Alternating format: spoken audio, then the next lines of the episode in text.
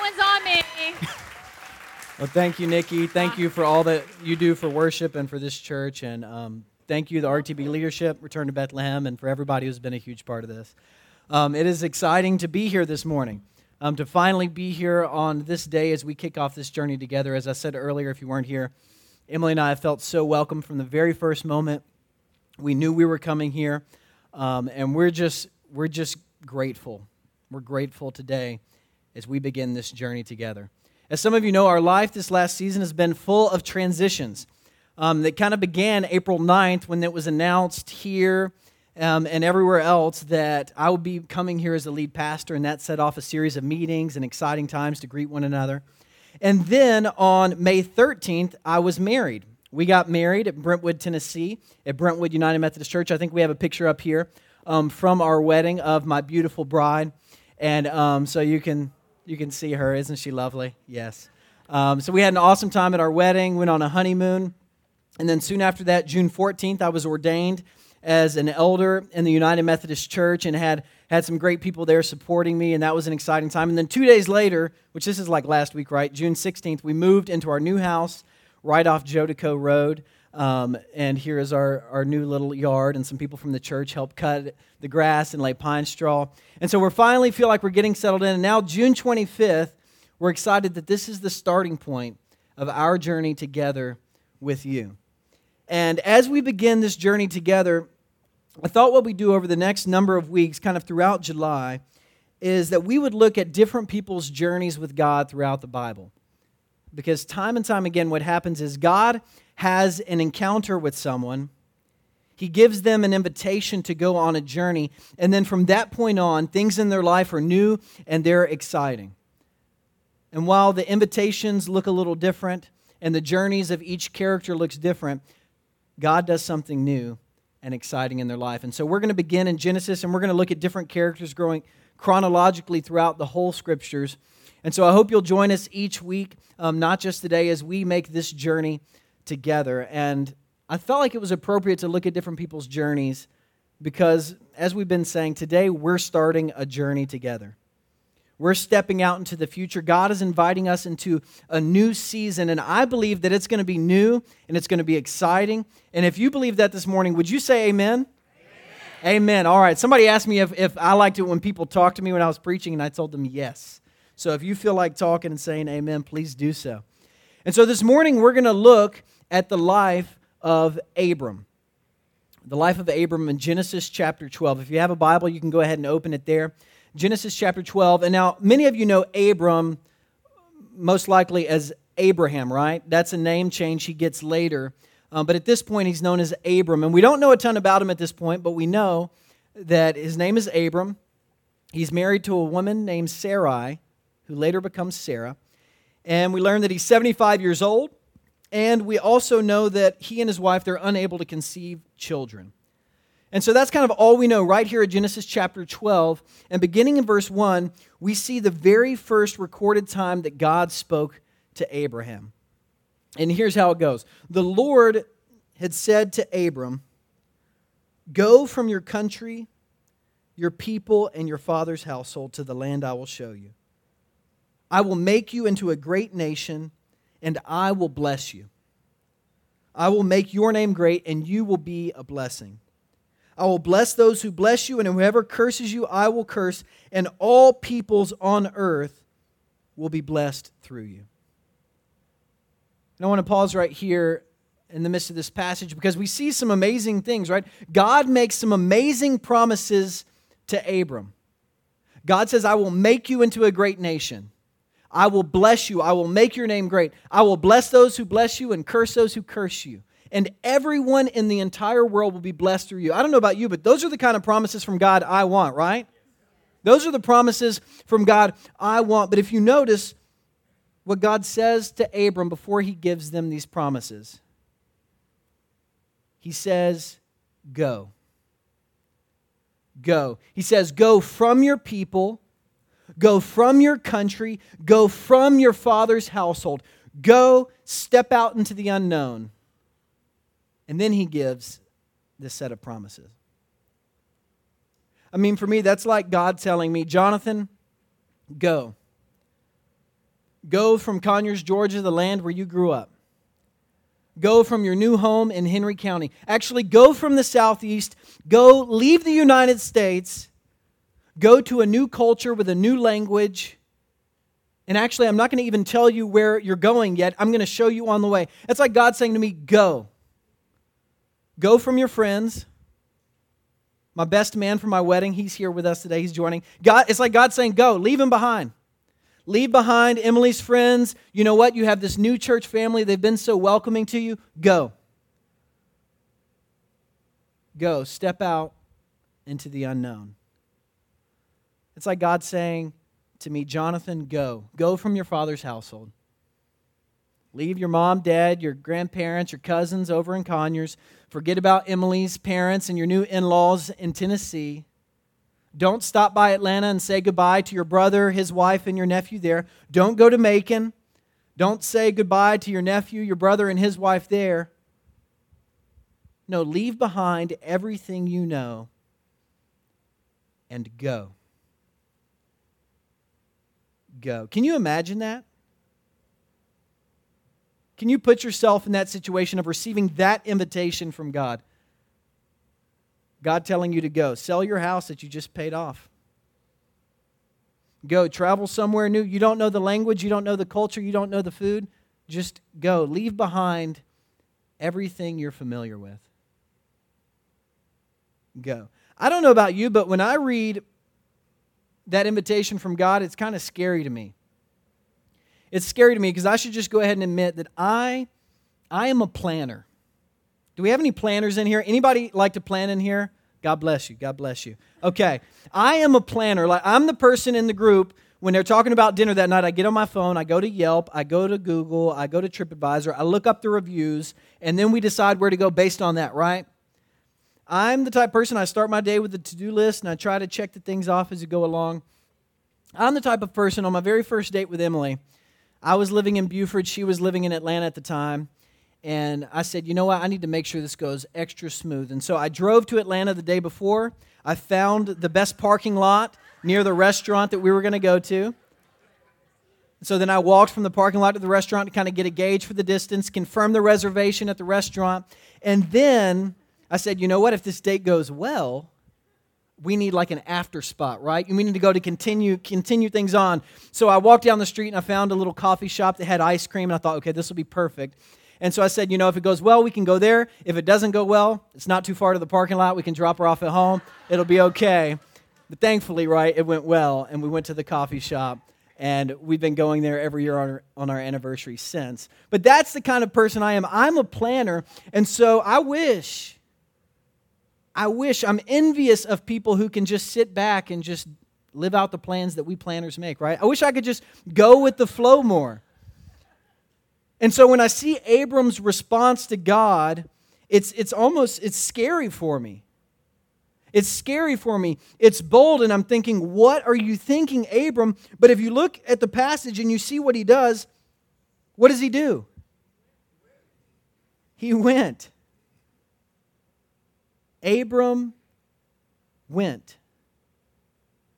In the midst of a culture where you didn't travel far distances, you didn't leave your clan, your family behind. It was dangerous to travel. In the midst of all of that, he left it behind and he went. And we continue in verse 4 of chapter 12, and we find this Abram went as the Lord had told him, and Lot went with him. Abram was 75 years old when he set out from Haran, and he took his wife Sarai, his nephew Lot, all the possessions they had accumulated, and the people they had acquired in Haran and they set out for the land of Canaan, and they arrived there.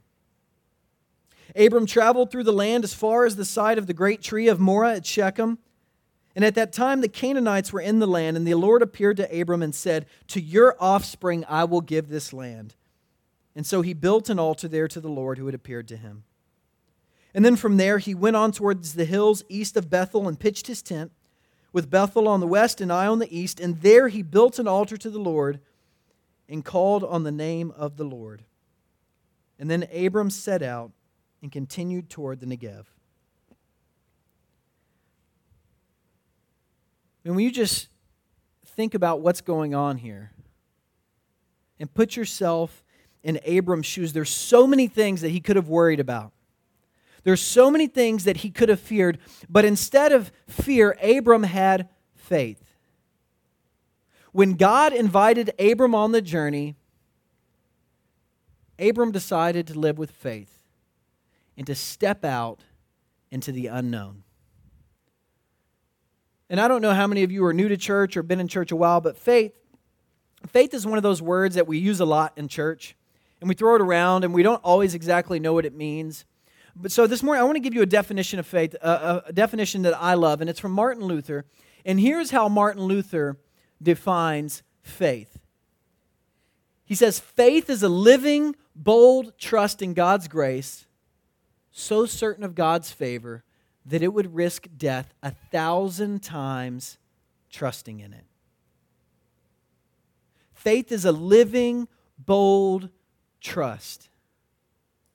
That's what Abram had. He had this bold trust that God was going to keep his promises. He had this bold trust in this God who had called him, and he literally risked his life as he went.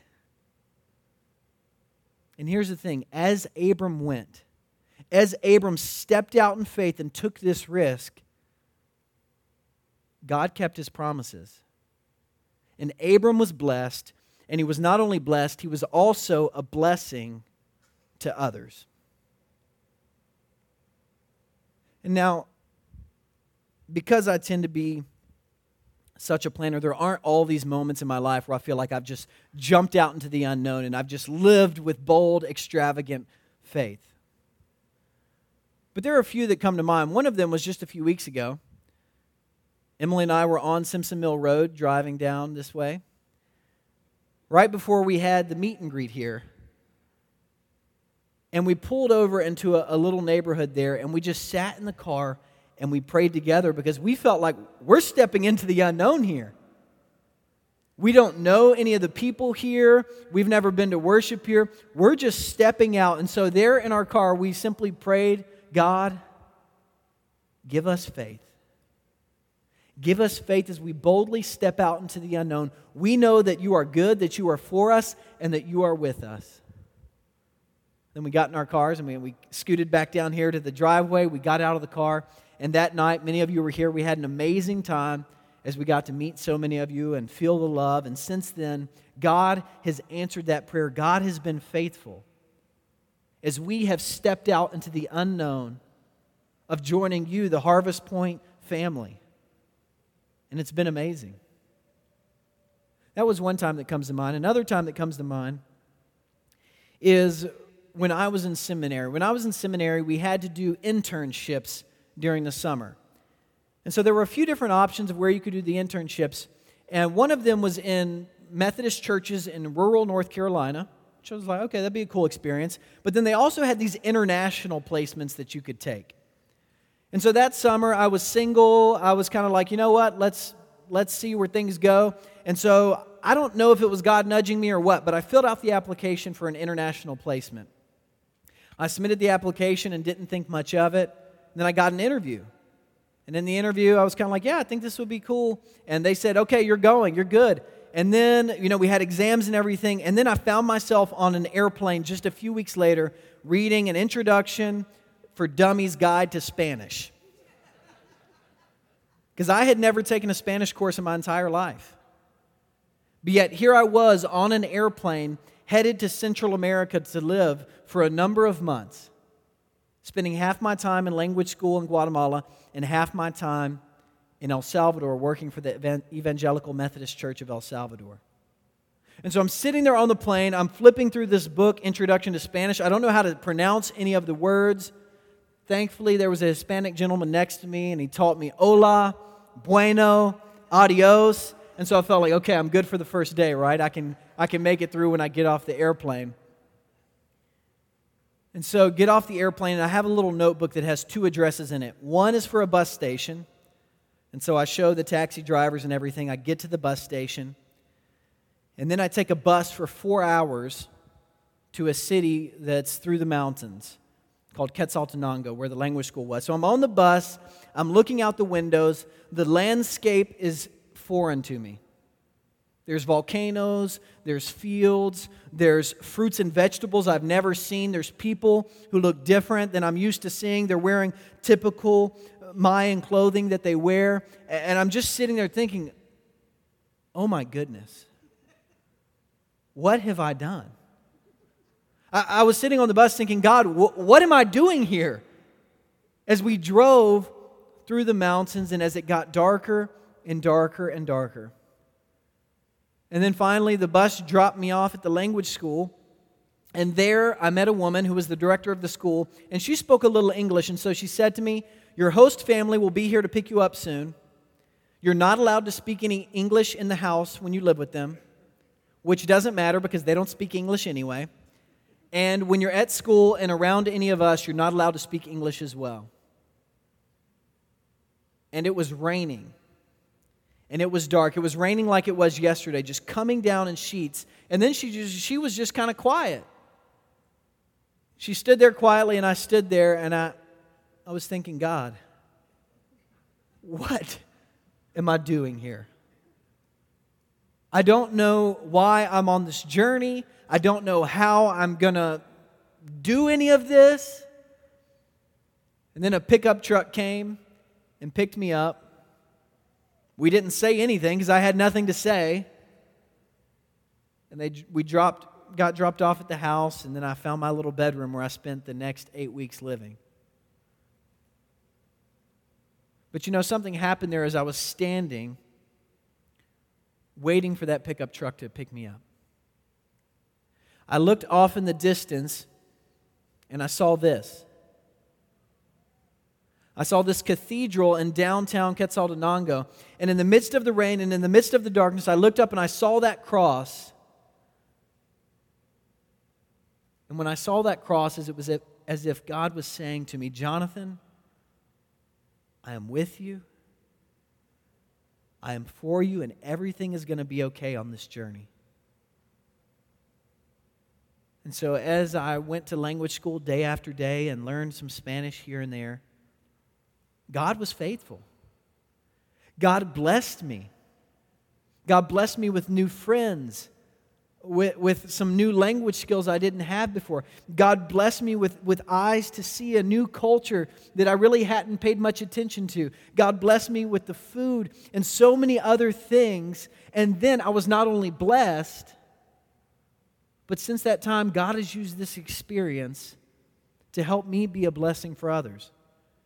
As I've led trips to Guatemala, as I've led mission trips to El Salvador, as I've been able to translate at a very basic level for people, I was blessed as I stepped out in faith, and I've also been able to be a blessing since that time. And here's the thing for us is that sometimes we, we think it's faith or it's fear, but even when I was, when I was down there and I, I knew those promises from God were for me and I was living with faith, fear still crept in, right? There were still times where I feared that I was maybe being taken advantage of. I, had fears that I sounded like a two year old when I spoke Spanish because I did sound like a two year old, and I still do sound like a two year old when I speak Spanish. I had fears that maybe I was doing things that were culturally inappropriate. But here's the thing when we look at Abram's life, Abram, even as he went and he stepped forth with bold faith, he still had fear mixed in as well. Right after this story in, in chapter 12, we, we find Abram going to a city with his wife, and he realizes that his wife is so beautiful that all the people in the city are going to kill him. And so he says, You know what I'm going to do? I'm going to tell everybody she's my sister instead. He lies, which was against God's will, and God didn't like that. And then later, as the years goes by and Abram's fighting wars and he, he's, he's trying to live in this land and figure things out, and he's thinking about these promises that God has given him, you get the sense that perhaps Abram is beginning to, to question God and to think, God, how is there going to be a great nation coming from my lineage? God, how, how are my offspring going to inherit this land? Because I don't have offspring. We're unable to conceive. But the cool thing is, is that instead of letting his fears keep him from God, his fears led him closer to God. It led him to have a conversation with God we read about in Genesis chapter 15. It's on your outline as well in your notes. Genesis chapter 15, beginning in verse 1, we find this The word of the Lord came to Abram in a vision. Do not be afraid, Abram. I am your shield, your very great reward. But Abram said, Sovereign Lord, what can you give me since I remain childless and the one who will inherit my estate is Eliezer of Damascus? And Abram said, You've given me no children, so a servant in my household will be my heir. But then the word of the Lord came to him This man will not be your heir, but a son who is your own flesh and blood will be your heir. And he took him outside.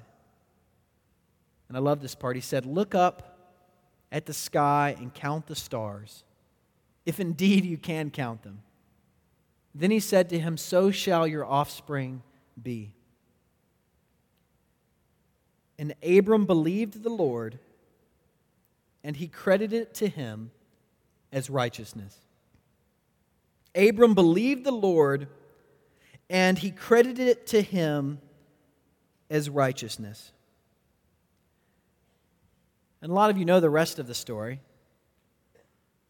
You know that God was faithful, and that when Abram, at this point was about 100, and his wife was around 90 years old, God blessed them with a child, Isaac.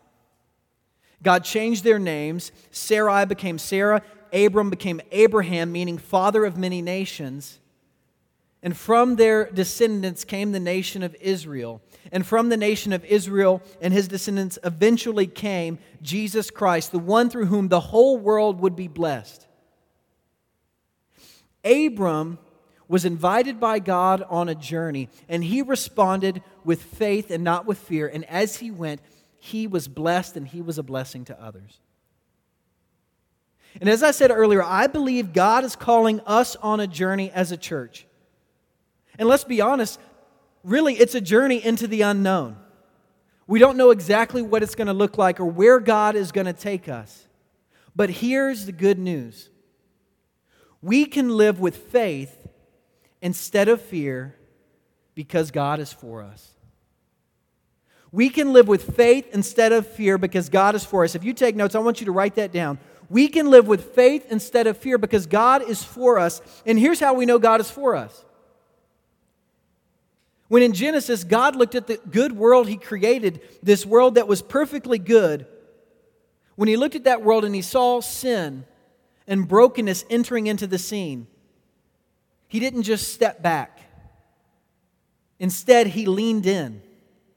He leaned in and he called Abram to be part of the solution, to be part of the story of redemption. He called Moses, he sent the prophets, and in the fullness of time, he sent his one and only Son, Jesus Christ, into this world to rescue us, to redeem us, to save us. He sent Jesus into this world to live the perfect life that nobody at that time had lived and nobody ever since has lived this perfect life showing us how we're called to live. He sent Jesus into the world to die upon the cross. The death that you and I deserved as punishment for our sins. But instead of punishing us, God said, You know what? I'm going to take that upon myself in Jesus Christ so that we can be forgiven. God sent Jesus Christ into this world, and after he died, he rose again he conquered sin, He conquered death, and He opened up a pathway for you and for I to have a relationship with Him now and in eternity.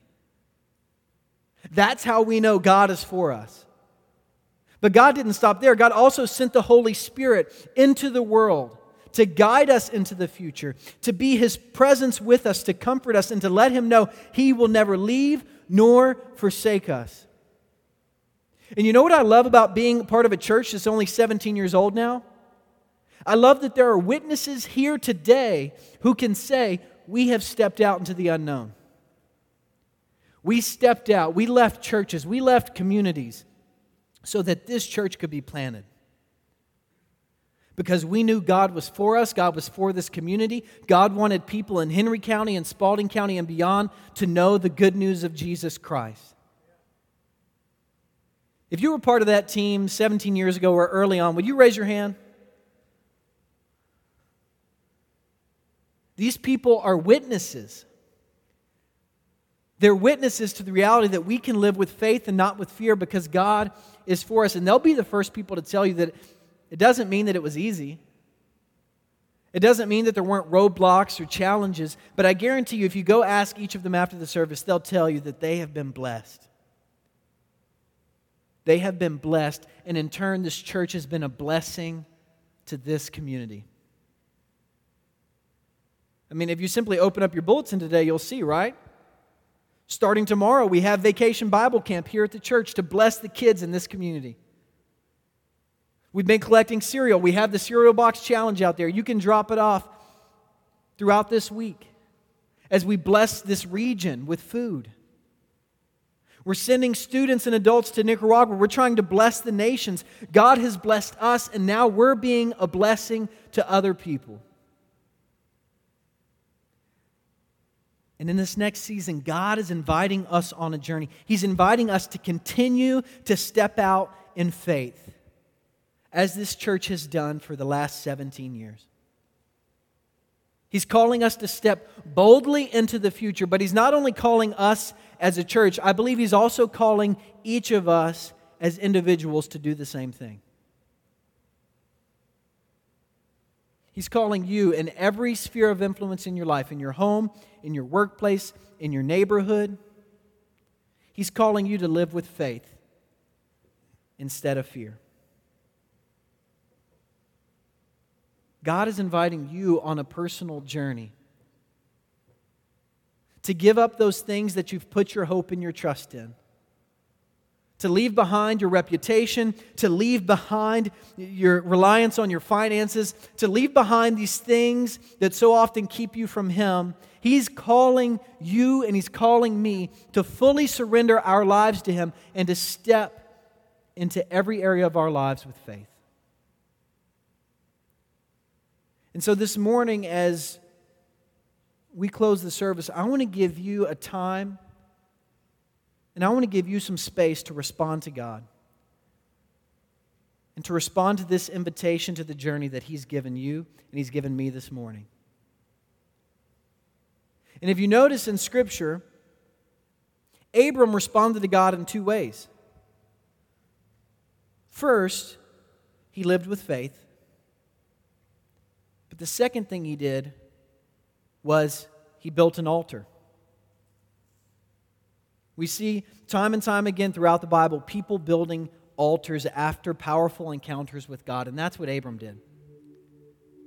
And these altars, they almost serve as road marks on the journey, as little road marks, landmarks, signs to remind people of God's faithfulness to them to remind them of a powerful encounter with God. And so, this morning, as we begin this new season together, as we begin this journey together, what I want to invite us to do is to literally build an altar. And we have, we have four stations up here with rocks. We're going to build an altar with rocks. And we have one for each of you. And in just a moment, what I'm going to invite you to do is to come forward and to take a rock a rock which will represent your life, and to write on there with one of the sharpies we have here, to write on there an area of your life in which you want to say to God this morning, God, today I'm going to begin living by faith in this area and not by fear. It could be your marriage. It could be a situation in your workplace. It could be that friend or that coworker that you've been wanting to invite here, but you've been afraid, and you want to say, God, today I'm going to write their name on this rock and dedicate them to you. Help me to have boldness. It could be in your finances. You want to say, God, I'm tired of hedging my bets. I want to go all in for you and with you. I don't, I don't know y'all that well yet. I don't know the exact area of your life in which God is calling you to step out in faith. It could be the future of this church. It could be something with your kids. But I'm going to invite you to come and to write on that rock. And to simply place it here at the edge of the altar. And if you're able and you're comfortable, I'd love it. If you want to pray up here, feel free to kneel and to pray. Or you can pray in your seats. We're going to we're going to have enough time for everybody to come up and write and do this. And as I begin the journey as your pastor today, I'm going to be over here by this exit sign. And if there's a special area of your life that you'd like to be prayed over, I'd love for you to come over there so I can pray with you and pray for you. And I also recognize today that some of you might be here out of curiosity. And you might have been curious about a journey with God for a long time. And maybe you don't feel like you've started that journey, you've crossed the starting line. Maybe you don't feel like you've ever really trusted God and His Son Jesus Christ and what He's done for you. And if you want to start that journey today, I'd love for you to come over, talk with me, pray with me, find me after the service. I would love to help you start your journey this season as we begin a journey as a church. And so this morning, let's step out in faith together. Let's dedicate our lives and this church to God and trust Him for our future. Oscar and the worship team are going to lead. And as you feel led, won't you come?